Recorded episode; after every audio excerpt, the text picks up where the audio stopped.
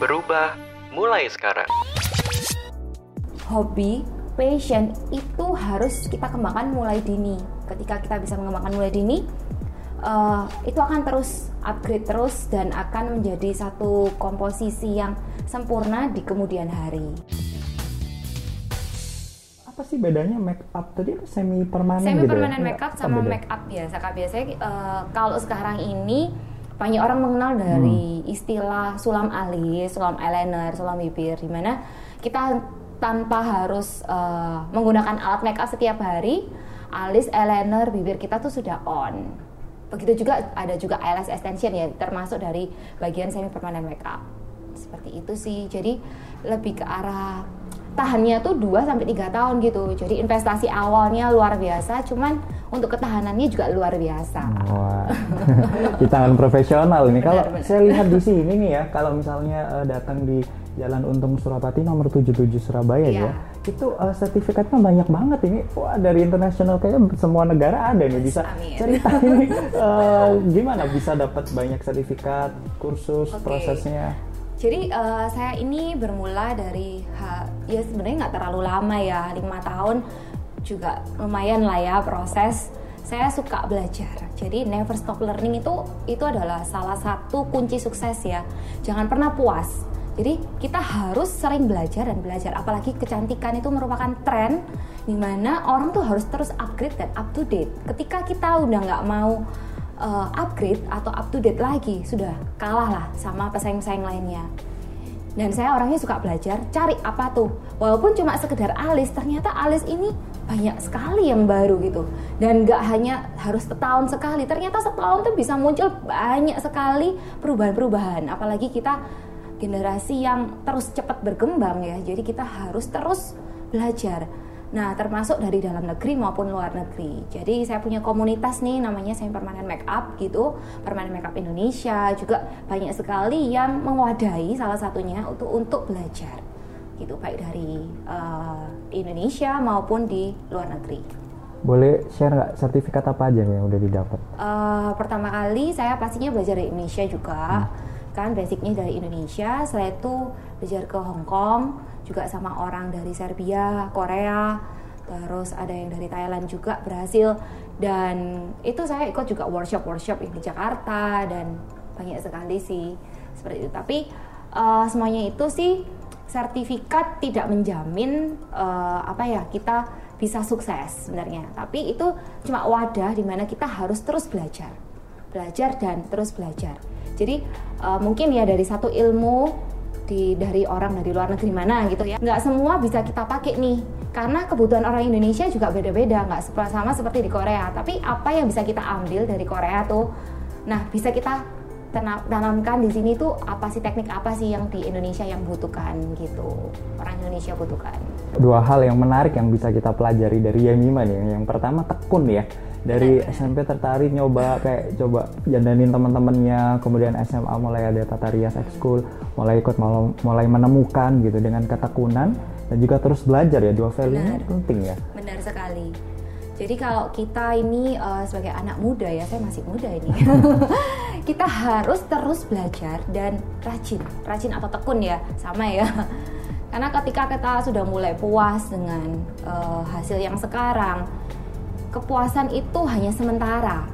Nggak akan bisa everlasting gitu kan. Jadi uh, perlunya tekun dan terus belajar. Itu menjadi satu kata kunci yang uh, kata kunci sukses lah istilahnya seperti itu walaupun sebenarnya saya ini belum belum belum dikatakan yang luar biasa enggak tapi di sini saya mau terus belajar dan belajar lebih profesional, lebih bagus lagi, lebih gimana sih nge-treat klien supaya puas dengan hasil karya kita, seperti itu. Perjalanannya seperti apa sampai menjadi seorang beauty trainer? Sebelumnya masih ikut melewati uh, lika-liku lika-liku kehidupan gitu ya. Jadi uh, awalnya sih dari ya saya buka di rumah, hmm. terus saya juga uh, bekerja sama dengan dokter kulit, dokter kecantikan dan akhirnya uh, bisa sampai sekarang ini juga ya itu semua anugerah Tuhan sih dan nggak pernah ada kepikiran sebelumnya dan support juga ya dari keluarga seperti itu support keluarga Benar. sangat penting ya sangat penting karena ketika kita punya ide tapi tidak ada yang mensupport itu pasti nggak akan berhasil seperti itu. Jadi family is our support system. Benar benar. Um, visi terbesar IM5 apa nih di bidang beauty plannership kenapa kok sampai benar-benar okay. kayaknya bakal sampai tua gini? Yes, sampai nanti bener. menekuni ini? Karena kecantikan itu tidak pernah ada habisnya ya. Dan semua orang ini uh, di bidang kecantikan ini uh, bukanlah sekarang bukan menjadi cuma keinginan tapi kebutuhan dan semua orang pasti dong wanita kepingin dong cantik. Nah ketika kita melihat adanya kebutuhan cantik itu itu bisa menjadikan salah satu uh, apa ya trademarknya saya juga untuk visi misinya saya juga untuk membuat orang itu cantik. Nah jadi uh, visi misi Develop Beauty Launch ini kita nggak hanya sekedar treatment di mana kalau orang lebih ke arah apa ya money oriented dan sebagainya tapi kalau saya lebih ke arah uh, bagaimana orang datang ke tempat kita itu uh, merasakan sesuatu nilai tambah di mana kita dia bisa lebih percaya diri dan lebih cantik yang cuma nggak sekedar cantik tapi bisa naik level lah sedikit lah. Mereka dengan treatment tempat kita ini lebih merasa lebih apa ya percaya dirinya tuh lebih naik gitu. Jadi nggak hanya sekedar treatment biasa dan saya lebih menanamkan ke apa ya profesionalitas baik dari segi alat, bahan, teknik, kenyamanan klien, semua saya perhatikan detail seperti itu. Jadi ketika mereka itu berada di tempat kita, treatment tempat kita, mereka merasakan itu paket komplit lah istilahnya seperti itu. Kalau buat anak-anak SMA, SMP atau mungkin ini ada orang tua juga yang lagi dengerin gitu ya. Kalau misalnya kita atau teman-teman yang di sana juga punya passion yang sama seperti Yemima nih di era sekarang ini kayaknya Yemima sangat mengikuti tren banget ya sangat melihat wah situasi seperti ini seperti ini gitu ya. Kayak gimana ya harus harus gimana ya teman-teman?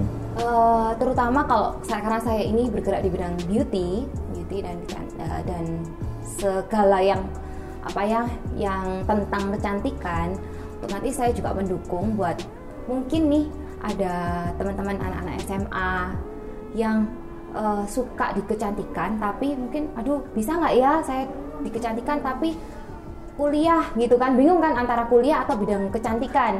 Karena memang di Indonesia ini masih apa ya belum terlalu ada apa ya es es kecantikan ya sarjana kecantikan lah istilahnya seperti itu ya.